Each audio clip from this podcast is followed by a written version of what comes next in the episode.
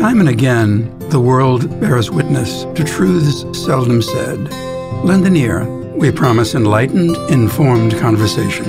My name is Robert, and this is Seldom Said, the place where conversation matters. Welcome back. This is Robert. The program is called Seldom Said. Special guest today, David Osmond, a member of a very famous family that you've probably all had experience with. He's a music artist. He's an Emmy nominated host of the program Wonderama.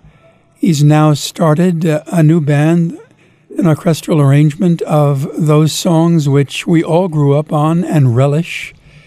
David is a man of many hats. So we'd like to introduce the Renaissance figure, David Osmond. I, I have a lot of hats in my closet, and sometimes I wear multiple ones at the same time. Because you know why? In Why? show business, when the curtain goes down, you're unemployed immediately. So you throw the next hat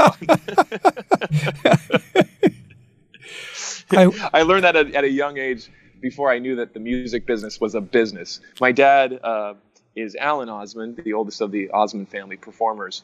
And so I grew up as a kid thinking, well, yeah, every kid's dad does this thing called music and showbiz and per- tours around and performs. And, and when you realize you get to the age when you know that that's not normal, boy, it's there's a lot of things that go through your mind. First of all, it's it's weird, but secondly, there's also an appreciation for what they have accomplished as a family, and and still accomplishing. I mean, it's been 62 years since the Osmonds started, and they're still going, man. I mean, Donny and Marie in Vegas have the number one show, and and it's just it's been awesome. I, I stand on the shoulders of giants. I'm I'm honored to be able to carry on that tradition musically and also for television. I, I'm it's it's cool to be down here celebrating that side of things with so many friends and great talent.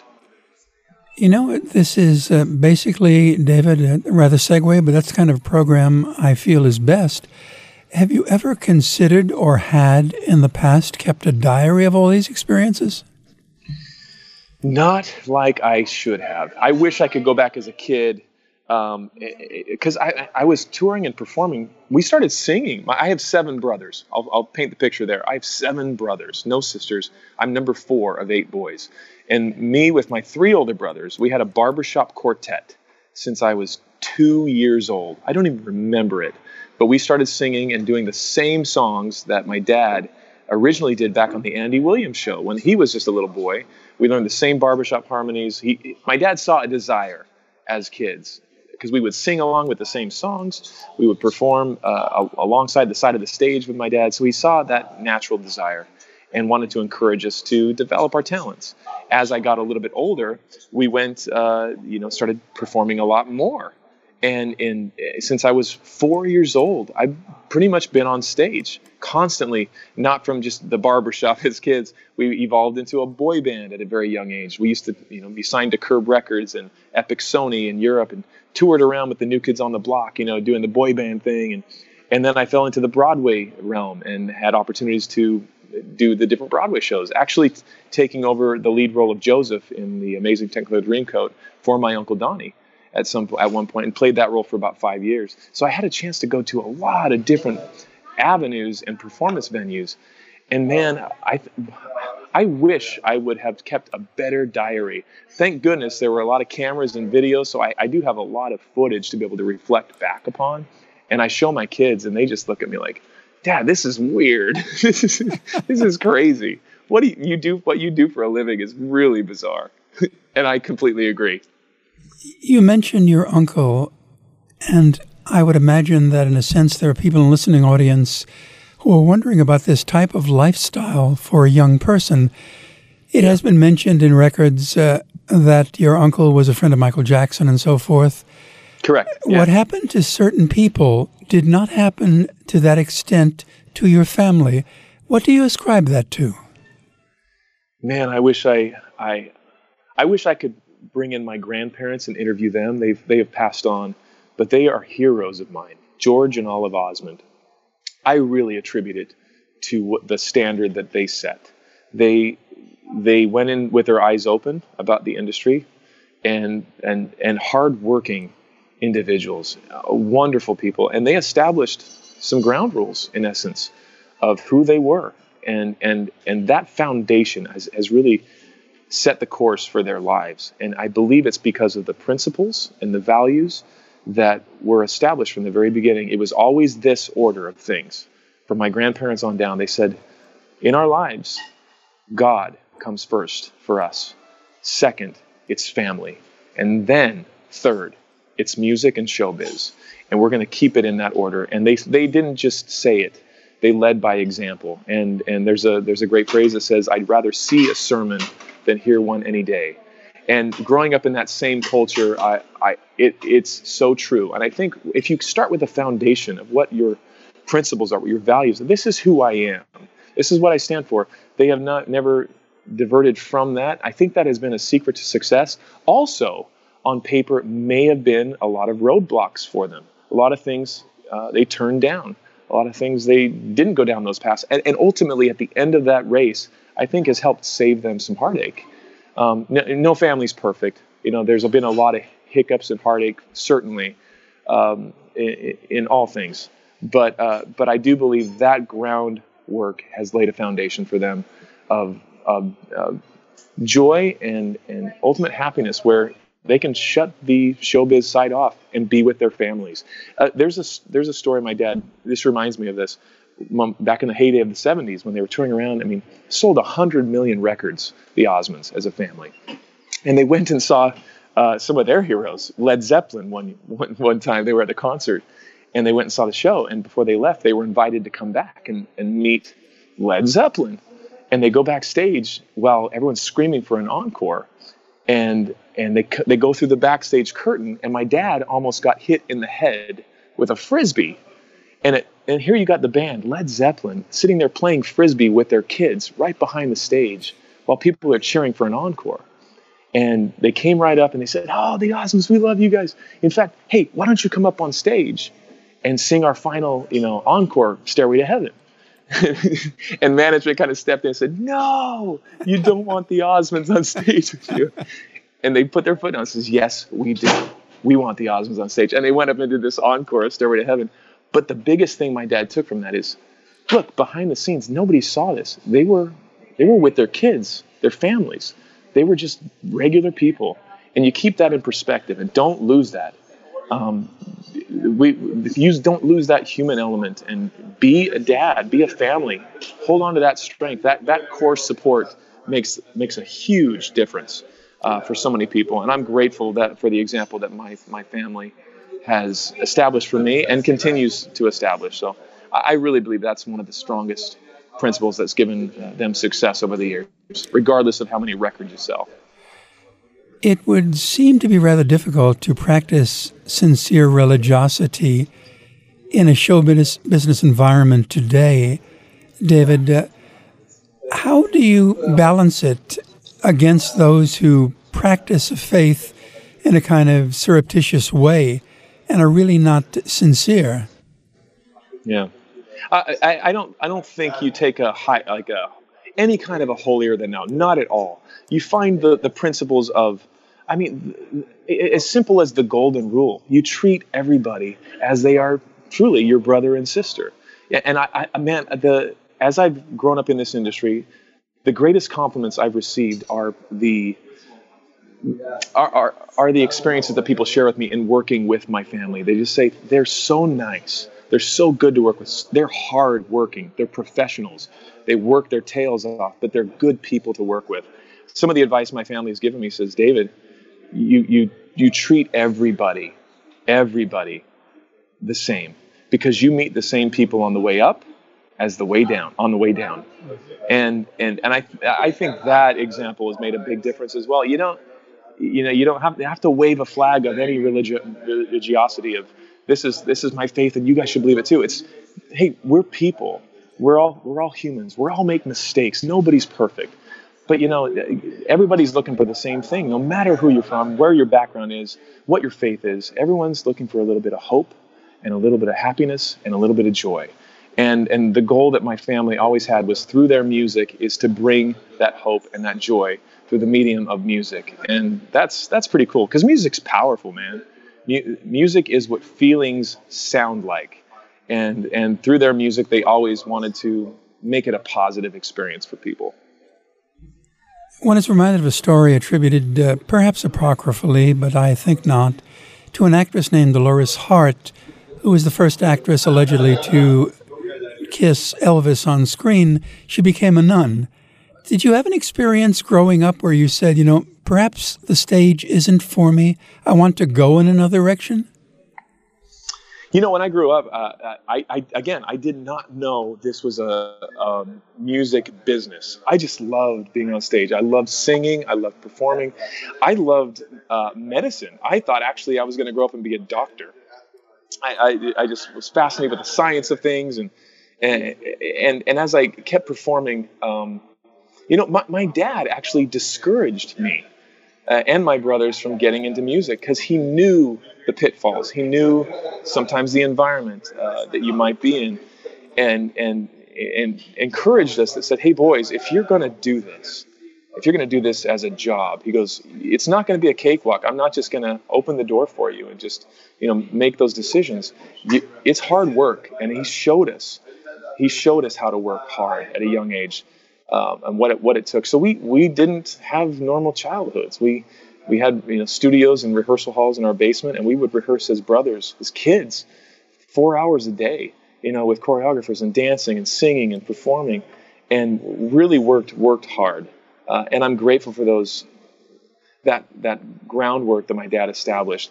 I you know, I, I've had you know questions over the years. I've, I've gone from different fields of performing and different styles, different genres, and I, am always looking at, um, like I said, when that curtain's down, you're unemployed. You know, it's feast and famine sometimes. So you have to kind of look at it. Um, you are, you are your own product. So you have to kind of put different caps on, like like you had mentioned, from management to creative to uh, PR to marketing and and then ultimately you know deciding on okay what kind of if i'm going to be a music artist what kind of a music artist? What what you know am, am i genuine? Am i true to myself? Am i putting on a costume and pretending to be something else?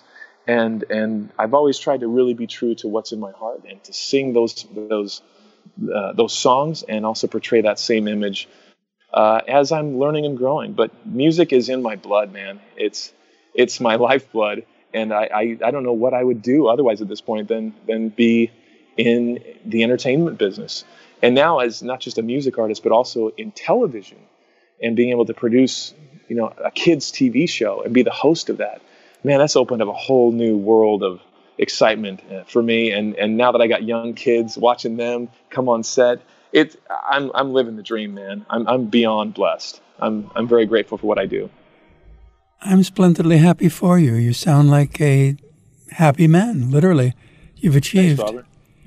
I um, I'm beyond blessed, and uh, and and I think that's the part of it is is recognizing what you have, um, and looking at my dad as an example. He's one of my biggest heroes because he doesn't perform much anymore and hasn't been able to for a long time. In fact, it's just right here. It, I just finished a meeting just 15 minutes ago with a dear friend of mine, Nancy Davis.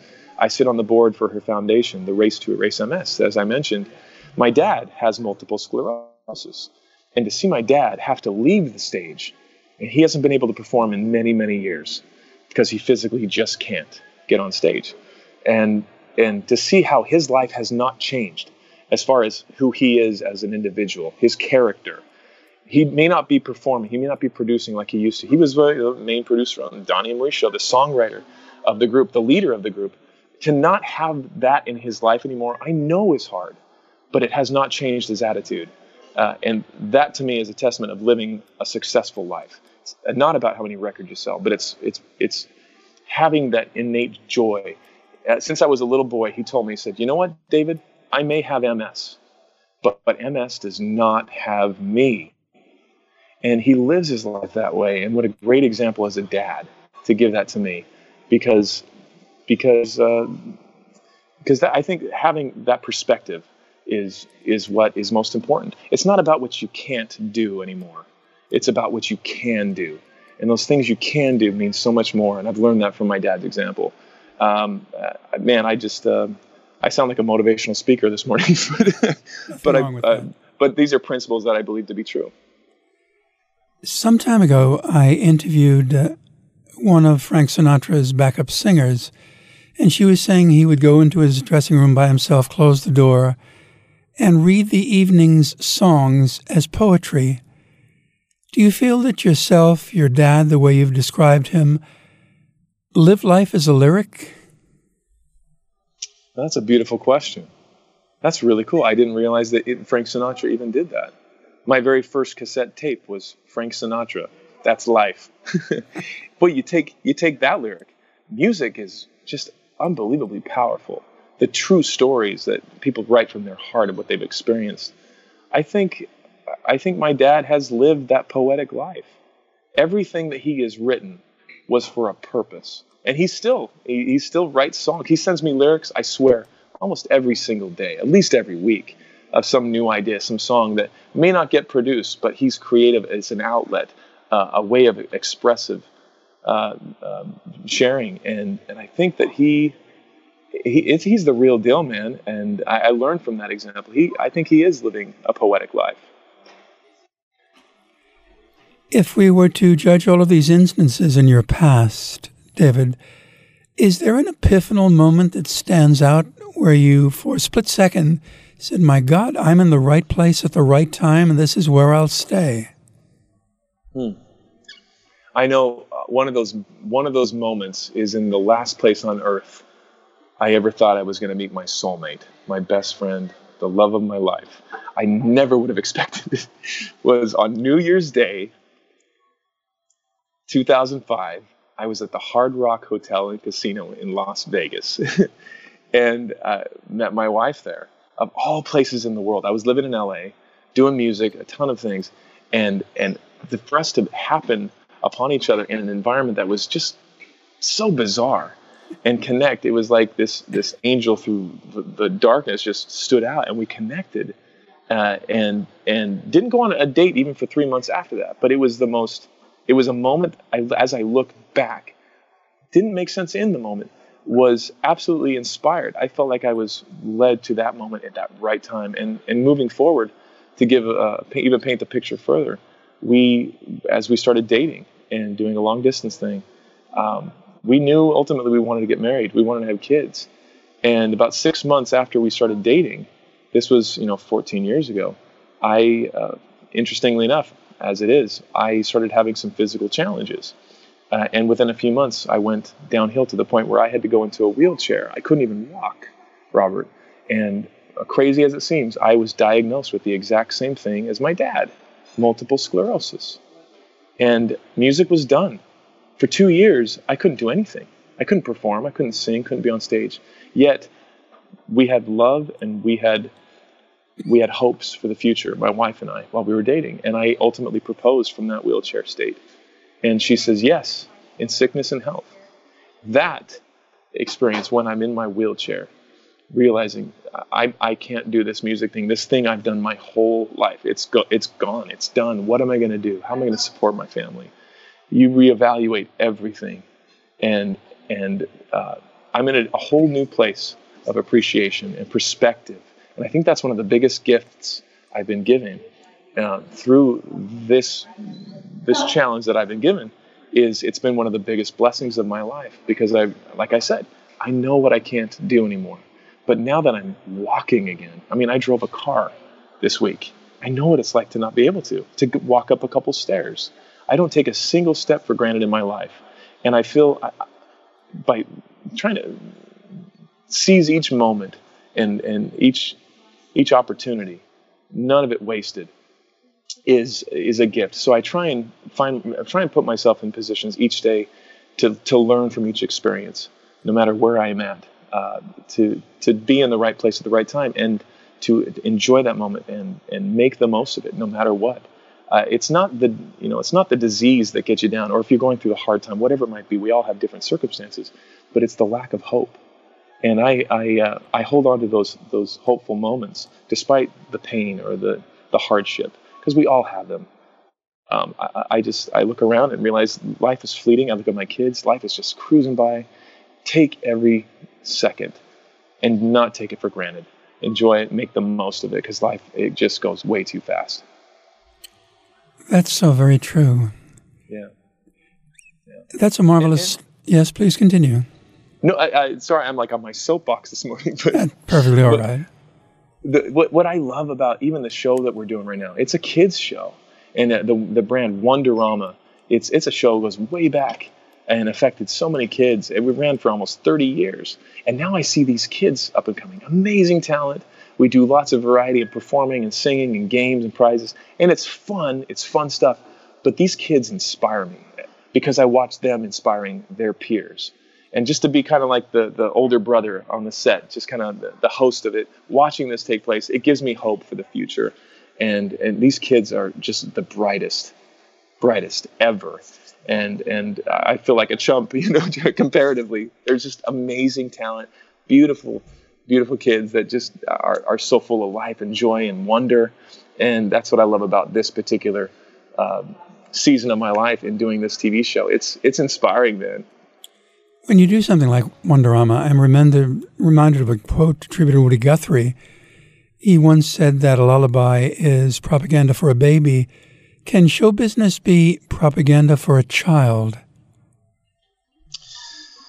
Boy, there's a lot of stereotype with show business and children. Um, I remember, I remember Donny actually telling me one of the saddest things he saw is uh, he, not giving a name, he saw someone at an airport that was an idol of his, uh, hadn't had much quote unquote fame and success in, in the recent years.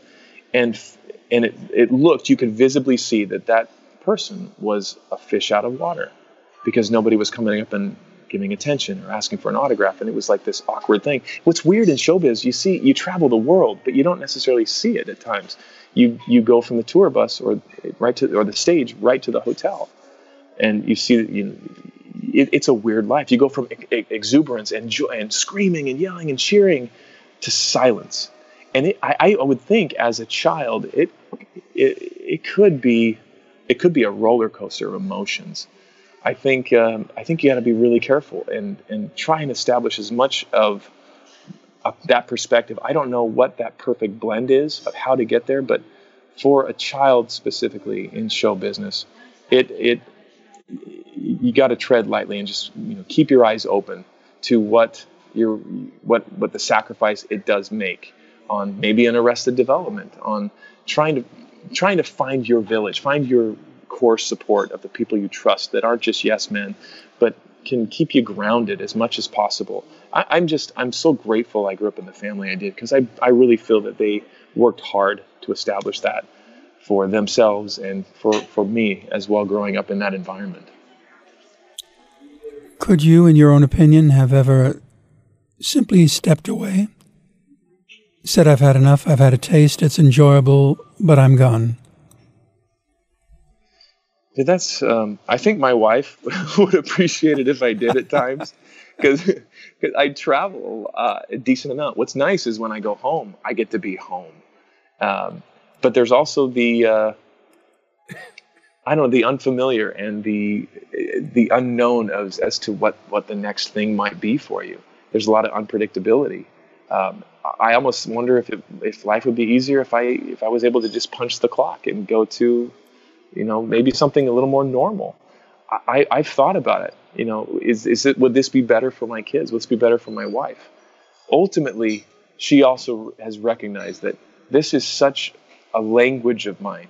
Music, expressiveness, performing, singing, uh, is is so much a part of, of the fabric of my life that without it, I it, it's it's hard to imagine breathing without that oxygen. Um, and so maybe that's that's my blessing, and maybe that's my curse. Is just it's it's in me and and and I imagine too that there may come a time I may have to, to pick up different reins and, and go with something else because oh, at the end of the day I'm still the breadwinner of my family. I'm I'm the leader and, and, and the support and, and need to need to be there for them. So come what may, I that's the role that I've chosen. I I consider myself more than anything beyond a performer or an entertainer. I'm a husband and I'm a father and and I want to be for my children, for my wife, the same that my dad has been for my mom and for my my family. Uh, they they've led by example, so I want I want to be able to fulfill that role, whatever it may be. So if I have to give up show business for that for that fact, come what may. so be it. You speak wonderfully extemporaneously and to the point. David, have you ever considered throwing the hat in the ring and giving perhaps politics a try? uh, if I the laughter says boy, something. Is, you know what? To some degree, we're all in politics, right? We're we're, uh, we're especially since you know we're all so connected now. You know, we we we're, we're, it's a huge world and there are billions of people but we're just a, we're just a few clicks away from each other we need to check ourselves and be re, be respectful of each other. So no matter what if you're in politics uh, or if if if you're working fast food you know we work with each other. And i think uh, you know i watch i watch the examples of those around me. Those that treat each other well those that don't i we need to be politically minded, be respectful of those things. As far as getting into actual politics, um, I, I, I never considered that. Uh, if I have, maybe it's I shut I shut it down pretty quick. I don't know because I don't know if I I don't know if I feel like I'm I have the, the greatest ideas. I mean, if I could if I could help in some way, I would absolutely be there. I love I, I love our country. I know right now it's it's a tender time uh, I just, if I can help build bridges by how I live my life, that's how I'll be the best politician, quote unquote.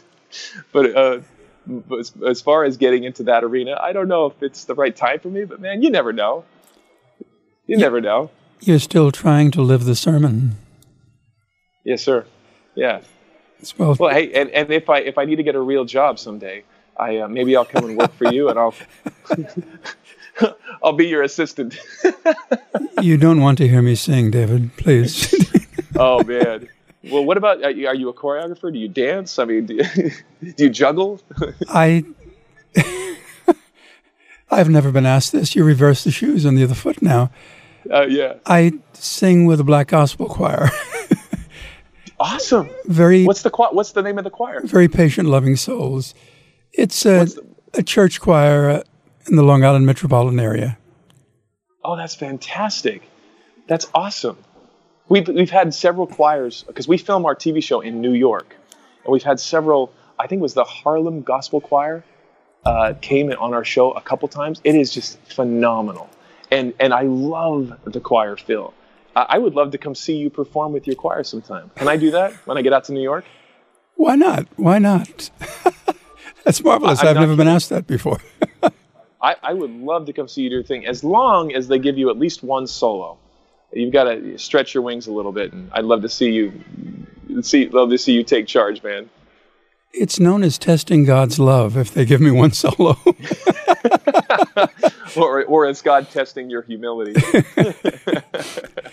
there is some, You know what? Yes, please. Uh, there's, there's a great, great quote as you say that. You know, uh, I don't believe there are any accidents in life. Maybe that's wishful thinking, but I really think that if you so choose to believe it, everything happens for a reason, for better or worse. In fact, there's a quote, I believe it's an Einstein quote, that says, There is no coincidence.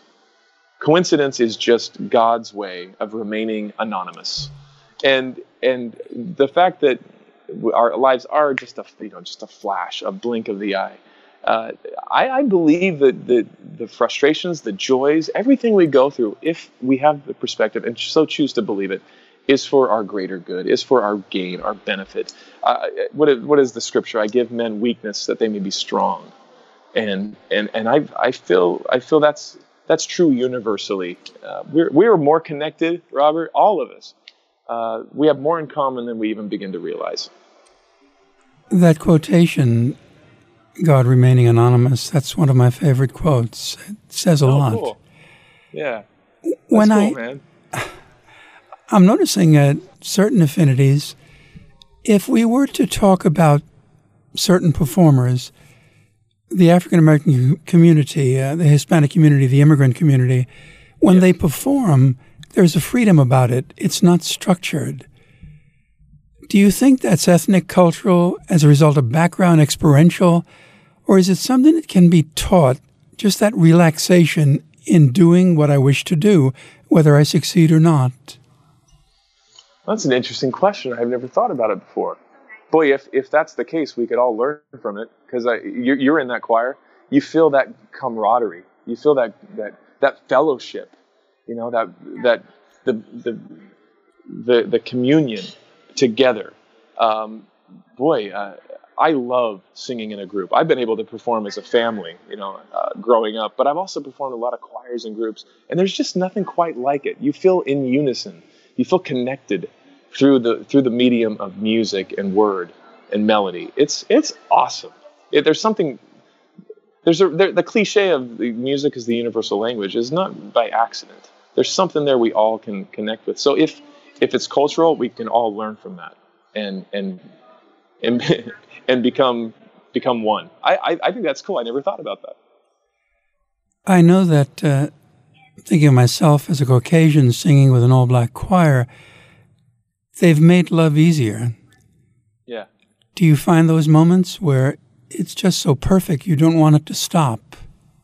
Oh my gosh. Yes. Sometimes if in in those worship moments, like sometimes you know you might say, okay, a worship or this we have rehearsal from you know 10 to 11 you, you, just don't want it to end and sometimes you realize you look at your clock it's been three hours or something like it that that that transcends uh, the state you might be in uh, on place and time it, it's I absolutely agree uh, you, you, just sometimes you just don't want those things to end and uh, i totally agree with you man i'm definitely coming to watch you perform now there's no doubt you have a standing invitation oh thank you thank you very much you have a very calm and soothing voice, by the way. I know, I, I, see why you do what you do. You're very wise, man. Wise beyond your years. Well, that's very kind of you. Yeah. If we're talking about the maturity and the performing angle of it, speaking of Wonderama, give us a description. Oh boy. Well, are you familiar with the original Wonderama? Yes, I am. You, see, I was not in fact, when when uh, I connected the dots with what this program was and the new iter- iteration of what the new Wonderama was going to be, I had no idea that it, it was even a show that ran for almost 30 years. And I, I would go around and tell people, oh, I'm, I'm, I'm hosting Wonderama. And oh my gosh, it would stop people dead in their tracks. Go, what? Wonderama, it's back? No way. I remember this one time, the first season I did, I was there to interview uh, one of the America's Got Talent uh, winners and and at the door were these two huge bodyguards, these two guys, brothers, and we stepped up and they kind of get in my face like, "Who are you with?" I'm like, "Oh, we're here to interview uh, for the, our TV show Wonderama." These two huge guys just melted, just like, "What?" They're like, "Dude, I learned how to tie my shoes because of the original Wonderama." Because I was tying my shoes this morning thinking about Wonderama. And that to me is so cool that the brand had that much has that much pull, had that much um, influence. I mean, it was kind of, it was like their Mister Rogers, so to speak. So I feel an, an, immense amount of responsibility to carry that tradition on for the next generation, um, and and and hold that you know that title sacred in some ways. I'm it, it's a cool experience being a part of the show, and and uh, man, it, it, I'm, I'm, telling you, I'm going to come see you perform in the choir. If you want to come down to a taping, uh, next time we're doing uh, our recording this this summer, man, come on down, check it out. That sounds marvelous. we're going to end up adopting each other, David. I know. Just say we're like, I'm telling you, we're brothers, man. I knew I had a big family, and it just expands every day. I'm wondering when you look at a youngster in the Wonderama performance on stage, one talks about teaching people how to sing, how to move, how to dance, how to project an image. Do you feel you can teach creative ability? Can you instill talent? That's a great question, and people ask that all the time. Um, I do feel like there is something genetically in my blood that has, and, and maybe that came from just being exposed to music and artistry at a very young age. I think that makes a big difference as as we grow up in an environment, our minds are being molded and influenced. Um, there's no doubt that music can can create those synapses, those connections in the brain to have artistic creative flow. There's no doubt. I, do, I think it's a hybrid. I think you can definitely teach voice. I think you can teach um, artistry. But there's something else. I we we all come from genetics are crazy, uh, but we all have a voice of some degree, uh, different styles that we we can creatively share from our point of view, whatever that is. I mean, it, the the world is vast, and there's so many things to say and so many ways to say it. Uh, music helps helps deliver that it through different mediums. Um, yeah, I think you can learn a lot, and some things I think are just innate. But what's cool is the way I sing a song or the way I'd write a song is totally different than the way you would write it. Doesn't mean one's right or one's wrong, but um, they both can be just uniquely beautiful, and you can see something from a different perspective that you could say it, or you could write it, or you could sing it in a way that I could never do it. Um, I'm actually funny. There's a quote that comes to mind. I'm actually helping my daughter with a, a book report right now on Louis Armstrong, and, and, and her name is Azalea. And there's a oh, there's a, a song by Louis Armstrong that no one's ever really heard. It's a Duke Ellington Louis Armstrong song called Azalea. It's what she was named after. And there's a, there's a quote that he said where it says, if, if you don't got it in you, you can't blow it out. and and there's I think there's something in every single one of us that's unique and different. So I, I do think it takes sometimes work to be able to artistically and creatively express that. So as a songwriter, write something every single day. Keep writing. If you if you if you, you know it's it's a muscle. If you don't exercise, you're going to lose. It's going to atrophy. So creatively, keep working that. Keep trying. Keep keep creating. Absolutely. That's something that that no matter how talented you are, you have to keep practicing. Do you feel there's a song in all of us, just as they say there's a book in all of us? yeah, yeah. I mean, absolutely, man. This is. I think this conversation is turning into such a motivational, like feel-good moment. I hope it's not too, uh, too warm, warm fuzzy. Not but man. I totally agree with that. I, I think there's something inside every. All of us have something to say. All of us have a voice that's unique. Um, the the uh, innate uh, value and worth of a soul is is beyond what our human minds I think can can comprehend. Uh, and and we have something to share, something to contribute. Every single one of us. Yes. Now the Emmy Awards, Creative Arts, National Academy of Arts and Sciences. A host has a myriad of difficulties, responsibilities. Yeah. What uh, trains you and prepares you for doing this?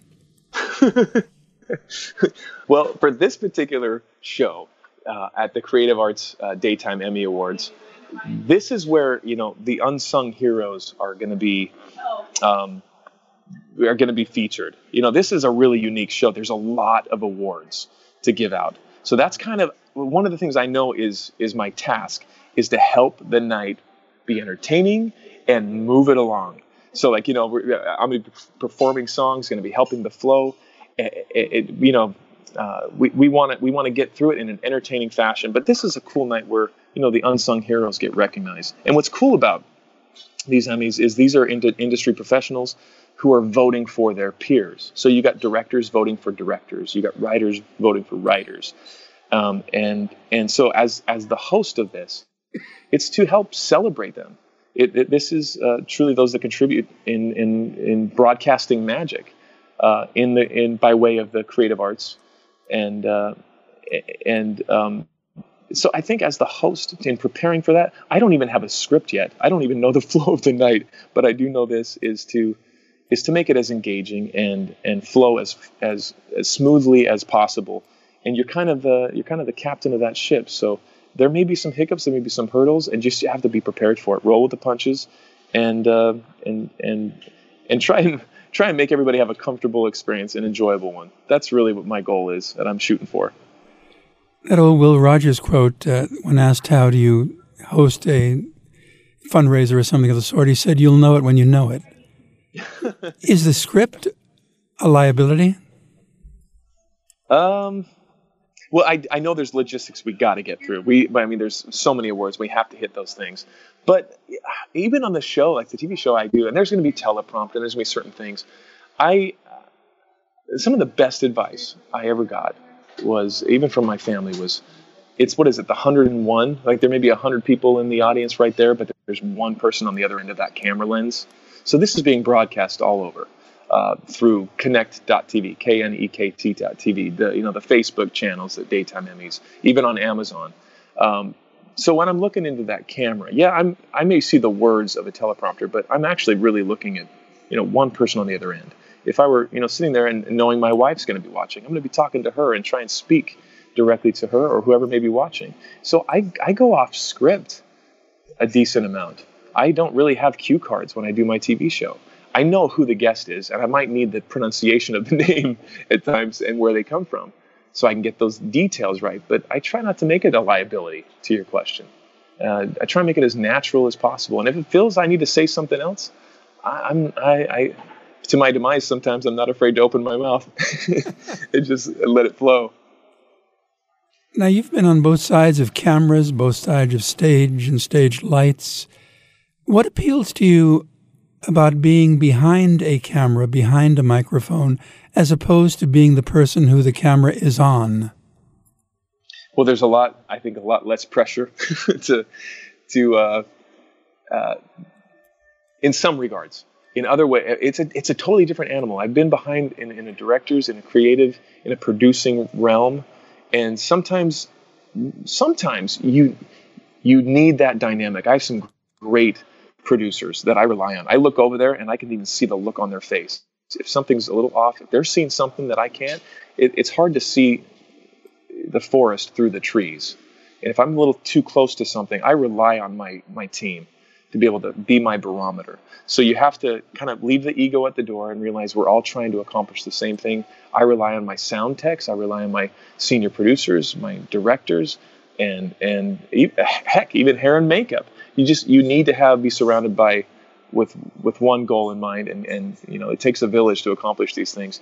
And there's a lot of moving parts going on. So you learn those things, um, uh, and re- you learn to rely on each other. Do you appreciate rehearsing? Yes, 1000%. uh, practice does not make perfect. Perfect practice makes perfect. Mm. And rehearsal uh, is a must. I mean, I look at I look back at some of those early tapes that I watched as a kid, the, the black and white videos of my dad on Andy Williams shows and, and the early specials. They were known as the one take Osmonds, and that was not by accident. They people did not see behind the scenes what they were doing. Uh, for example, I know when they were on on uh, Andy Williams shows, they said, "Oh, we've got uh, you know, you guys probably have the next week off because we've got the ice capades coming in, or we got ice skaters and stuff." And they're like, "You guys probably don't ice skate." And my grandpa, I remember, stepped up. Uh, my dad telling me the story goes, "Oh, yes, we do." well, my my dad had never been on ice skates. And as soon as they left that meeting, my grandpa took the boys, they went to the ice skating rink, and for the next seven days, they did not take their skates off. They had blisters galore, and they just worked and worked and worked and worked and worked. And they were in those ice skating shows that next week on the Andy Williams show, and they did shoot the duck and all the different through the legs and backwards skating. They were awesome. In fact, they got a call the, the day after that episode aired from the Ice Capade saying, Hey, would you guys like to go on tour with us? But it was because they worked and rehearsed and and yeah, there's no substitution for that. There's an old recording kinescope of Billie Holiday singing "Strange Fruit," and when she sings it, it just becomes hers. It gives you shivers. She could be off key. Any circumstance could have gone wrong. Mm-hmm. Have you ever been so concerned about a performance that when it's perfect, when you feel you're really hit, on either side of the stage, there's a certain reticence in trying to do it again. Boy, that's actually that's an interesting perspective, especially doing shows that you have to do the same thing in. Uh, I'm looking at like some of the the Broadway shows. Like there's there's a script, there's a set format. You're dealing with so many pieces. You have to kind of be in that uh, same vein every single night and on top of your game. And I think this is something that's in me, and I've really connected with my uncle Donny on this. Is I I'm, I'm my own worst enemy in the sense that I critique. Uh, I'm my own worst critic, and uh, really, honestly, Robert, I, I don't feel I've ever given a performance I've ever been 100% completely satisfied with, and I think that's a good thing in some ways. You're always questioning it. How can I improve this? What what could I have done better? you know, you go to a show and you have show notes that come back and you have other people that watch it. Okay, check it, take a look at this. And by doing so, and you don't rest on your laurels and, and think that you've, you've got this in the bag, you're done. I think that keeps you on your toes. The second you go out on stage and you don't have a little bit of that, not butterflies, but just that anxiousness, that anticipation, if you lose that, I think you lose a spark uh, a little bit as a performer. And boy, if anyone I've learned that from, especially my uncle Donny and my aunt Marie, they they have they do that to a T. They, have been a, they've been in Vegas for 11 years. They they change up the show, you know, quite a bit here and there for different things, for sure, like production. But when you're doing the same show over and over, uh, always go out there as if it was the first time you were doing that material and and sing it as such perform it as such and there's there's there's a spark there's a magic there. So yeah i think you always got to check yourself and make sure you're not you're not slacking. Keep keep it there's always room for improvement. Now you've been on stage and you've performed and played roles is there a character or a role a play a persona you would love to portray oh dude i've never i don't think i've ever thought about that uh, not not in depth. It's been a while since I've done the Broadway stuff. I've been doing you know pop music, my own stuff for quite a while. Um, I don't know. I don't know. You know what I've always wanted to do is be in a gospel choir in New York. Do you think there's room for me to be alongside you there, brother? On my right or my left, front or back, yeah. it's perfectly all right. Oh, where, wherever, wherever you need, wherever, wherever you need a, a weakling, I'll be there. Just bear with me. I hum in G. okay. Oh, that reminds me of that one singer who says he can only sing in F sharp. yeah. That's so good. That's so funny. Looking out at an audience and listening to people, and perhaps people in the audience now are rather young. We have the young and the old listening to this program. What advice would you give to the young person who's listening to the radio saying to himself, My God, what a life! I want to walk that path, but it's not a yellow brick road. What advice would you give them so that they can rationally deal with the future and tomorrow? The, I think to have respect for your elders. To, to, I, I have, I have so much to learn. I, I'm still just a baby, a novice in so many ways, and I, and I, I sometimes I can be stubborn and think I got this. Um, just be teachable. Know that that experience is passed on. Each generation is is designed to improve upon the last, and so learn from from those that have gone before. Maybe a different ball game. And there may be some different details about things, but I think I have respect for for those that that have maybe been there and done that, and and you can learn don't don't try to reinvent the wheel. Make it make it make it your own thing, certainly, but learn from those that have gone before. I think that's a great perspective in life, uh, and have that respect. Be teachable. Well put. Those who have gone before, is there someone you would have loved to spend an hour with? Oh man, I I, I wish I would have met Frank Sinatra. I really do. I mean, I I don't know. I don't know him on a personal like his, his story, his life, but it's a that's a guy who, who, did so many cool things. I mean, just had such a style, uh, so unique. I would have loved to have met him and just been a fly on the wall. I've met a lot of people that have been in his band, his leaders, his his people. That would have been just a, a thrill for me. That would have been cool. Is that some of the atmosphere, the aura you're trying to capture with the Osmond Chapman Orchestra? I mean, that's capturing lightning in a bottle, no question. Uh, and that's why we call this this project the Osmond Chapman Orchestra, the new American Songbook. It's taking you know the the great great arrange great songs, the great lyrics, melodies of the American Songbook, the Bob, Frank Sinatra, the Bobby Darin. Uh, great songs of the past, and then making new, fresh arrangements to it, maybe a new take, a new twist. Uh, and that audience is truly 12 to 92. It's it's a timeless sound. But we also do some of the new stuff. Great songs that may not be a part of that quote unquote American songbook, but they're great material. So songs from even Bruno Mars, Justin Timberlake, uh, Elvis Presley, Johnny Cash, and then even writing some new original songs to go in the mix. Um, it, it's it's just I get goosebumps when I listen to it and, and, and perform it. And what's cool is to see the audience out there of ages, you know, uh, across the board. You know, when Lady Gaga teamed up with Tony Bennett, for example, and they just killed it. It was just awesome. It was like what's what's old has become new again, and I think that that's what I love most about this particular genre right now. Do you feel, speaking of Tony Bennett at his age, Lady Gaga at hers, that we don't give young people enough credit as a potential audience? We seem to feel Three Explosions and a Robot appeals to them, and yet they listened to this and they were moved by it. Yeah, you know, I think so. I think it goes both ways. I mean, you, eh, to kind of put your nose up towards any kind of group of anybody. Uh, so all these millennials these days, or this, you know, all these the old farts, they don't understand us. I, I, I think just hearing each other, listening to each other, and giving each other a, a chance to uh, to succeed or to fail, uh, learning together. Yeah, the, boy, the, the talent these days, and I know this for a fact because I see it on our TV show these young kids. I have a bluegrass band that shows up and they're all 11 years old, 12 years old. They're playing their banjo and upright bass like you can't even believe like I could ever dream to play. And I just I got m- mad respect. If you yeah, just give people their give people their time, I think you'll be blown away. Let them let them shine. I, everybody has has has a voice, has something to contribute. So, yeah, just uh, I think the respect does need to go both ways. Yeah. Dealing with the orchestra, is there a song then, a performance that you would love to recapture and make your own?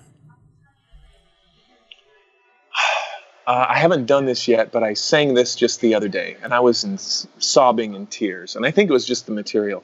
There's a, a Harry Belafonte song called "Turn Around" um, that I was singing it to my daughter this last weekend. It was her birthday, um, her 10-year-old birthday, and I was just in tears, man as as I see her Uh, and my kids growing so fast and it's this fleeting moment which is why when i'm home i, I want to be the carpool guy. I want to be that dad that takes them to school makes the sack lunches and, and is involved because it just goes so fast. So that particular song I, I really want to record because it has such a personal touch to me and i have a recording of my grandparents singing it to me. And and that is uh, boy that multi-generational thing it's just it's in me. I got i have mad respect for my for my my grandma and my grandpa and I and, and also my, my parents, my dad. I, I want to be that for my kids. And I hope through my music I can I can leave that as a legacy. You speak so lovingly of your grandparents. There are times where you will hear someone singing a lyric. I've used the example before in this program, but Walter Huston on film sang September Song, and he could not sing. He had no voice at all, no tone at all, but there was something about it that brought tears to your eyes. Is it that important to have the clarion voice, or is it more important to have the sincere projection? I, I think you live the lyric. Uh, it was was it uh, Debussy that said music is the space between the notes. I, I think you live that lyric and you tell the story. You're, you're, you're a storyteller. And you may not have the most perfect tone or the right placement vocally. I'm, structurally, I'm not doing it perfect the way it's written in the book. But if you if you do that from your heart, there, there's something that that you can't just mechanically, robotically create. If you if you're true to what is being spoken and you you live that lyric, you, you say it as you mean it, um, th- th- there's no there's no alternative. There's no substitution for that. No question. Do you feel there's some danger for performers, particularly young ones, to fall victim to the lyric? In what way? To become what they're singing about. Um, boy, that's interesting. You, you become what you what you think about. Uh, sometimes I want. I'll tell you this. Sometimes I'll listen to kids singing certain songs, like little kids, and they're singing things that I know they have no idea what they're singing about. I'm like, wow, pay attention to to what you might be projecting out there because I don't think you have any idea what you're actually saying. I think there's power in spoken word. There's there's there is there, there there's something to be said about speaking your truth and and speaking honesty to yourself. Um, you may you I get maybe that's true. I've never thought about that before in, intently about you know becoming what what you are performing. I think that the material really dissect that. I think you learn that in what acting lessons when you take every syllable and you just break it down and, and dissect it. And what emotion am I saying on this particular sound? Um, it's pretty cool, pretty cool practice to be able to do that. And and you learn. I I, I had a chance to you know uh, take some time off and learn Spanish. I was a missionary for a couple years, and just in learning how to speak another language and dissect that helped me to be able to speak English better. Helped me to learn grammatically certain things and how to express certain things. So I, yeah, I think it's important to really dissect what you say and what you sing. I was in a subway car recently and someone was playing a boombox and listening to rap music. And the person behind me was talking to his wife and mentioned, Oh my lord, that's noise. I wish he would turn it down. How dare he? Do you consider anything music if someone listens to it? Is rap music, perchance? Absolutely. There, it's artistry. There, uh, there's some some things I've heard. I'm just like, wow, how do you do that? Like, how did you how did you spit that out like that? How did you put those words together that way? I, I think it's awesome. There's there's artistry all over the place. I I don't think it's. I think I think a classical artist classically trained can totally learn from a hip hop artist and vice versa. Actually, my band leader, Caleb Chapman, that's where we get the Osmond Chapman Orchestra, who's had a school of music for over 20 years. of these kids, they, you know, they, they learn from every single genre. And I've watched these kids come up doing hip hop or ind- independent or country or R&B or, you know, classically trained. And each one can you can learn from from different things different cadences different messages. There yeah there's there's so many cool art forms. I, I don't think you you know you shun one over the other. Uh, be open to it all. You may not enjoy you may you may enjoy one more than the other but that's you know that's that's a, just a different color that you might like but um, but yeah open open your eyes to what's out there there's definitely artistry in that kind of music do you like to scat uh, I don't do a ton because I, I want to make sure it's natural. Uh, it, sometimes I feel like I, am forcing this. If if I listen back to it, I'm like, uh, I'm doing that because it's a nice firework, or I'm doing a I'm doing a run here, and a lot of vocal acrobatics. You know, does the song really call for that? I need to maybe t- keep that into question, and that's that's uh, you, that you have to put your producer hat on besides just being a performer. Where within two and a half minutes of what has proven to be a marvelous program, David. Uh, I certainly appreciate the time, the effort, and the honesty. Well, well, you're a very patient man. You've listened to me for a long time now. Nothing wrong with listening when someone has something to say. Thanks. I wonder if we can take the point to perhaps draw to a conclusion this first time. We'd love to do it again. But are there? Oh, fut- I, I would come on anytime you want. Thank you, David. Are there future plans that you would love to pursue? Oh, you know, I would have. I, I, the, the, I, you know, that's a great question. Um, I think uh, I, I, I'm looking at a couple different things. Even being here in LA this week, meeting with different TV producers about, you know, may, may, uh, uh, are there game shows that would be fun to be a part of? Are there different projects? You know, I'm looking at from the, the American Songbook side of stuff. I uh, I'm kind of I'm, I'm I'm doing so much right now. I'm almost try, I don't want to stretch, stretch myself too thin. I think if you take on too many things at once, you know, each one could suffer a little bit. My plate's so full right now.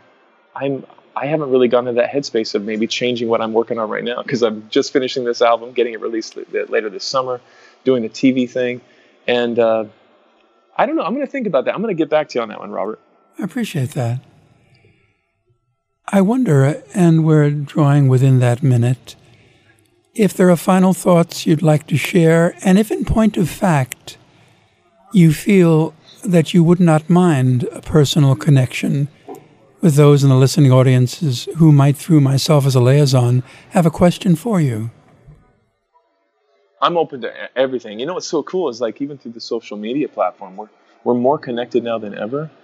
Um, but it's also nice to kind of also put your phones down and look each other in the eye. But if someone has a question for me, certainly reach out to me. i would love to get back to you on whatever that question might be.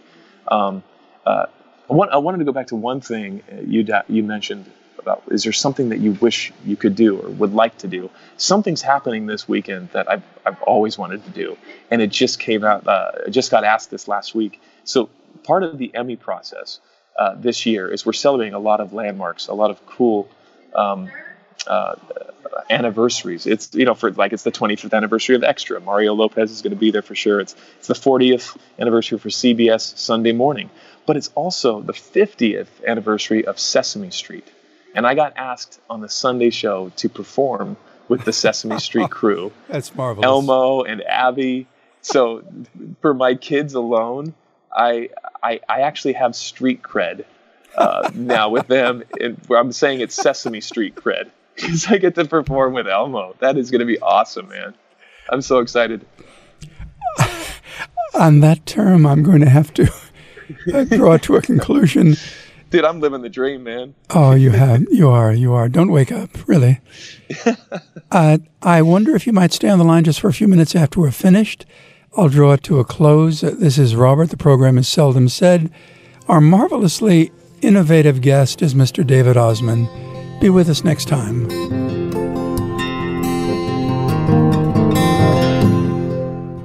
You're listening to a podcast from LIU Studios. If you like what you're hearing, please leave a rating and review on iTunes and subscribe to this show on your podcast app of choice. For more of our programs or to support LIU Studios, visit WCWP.org.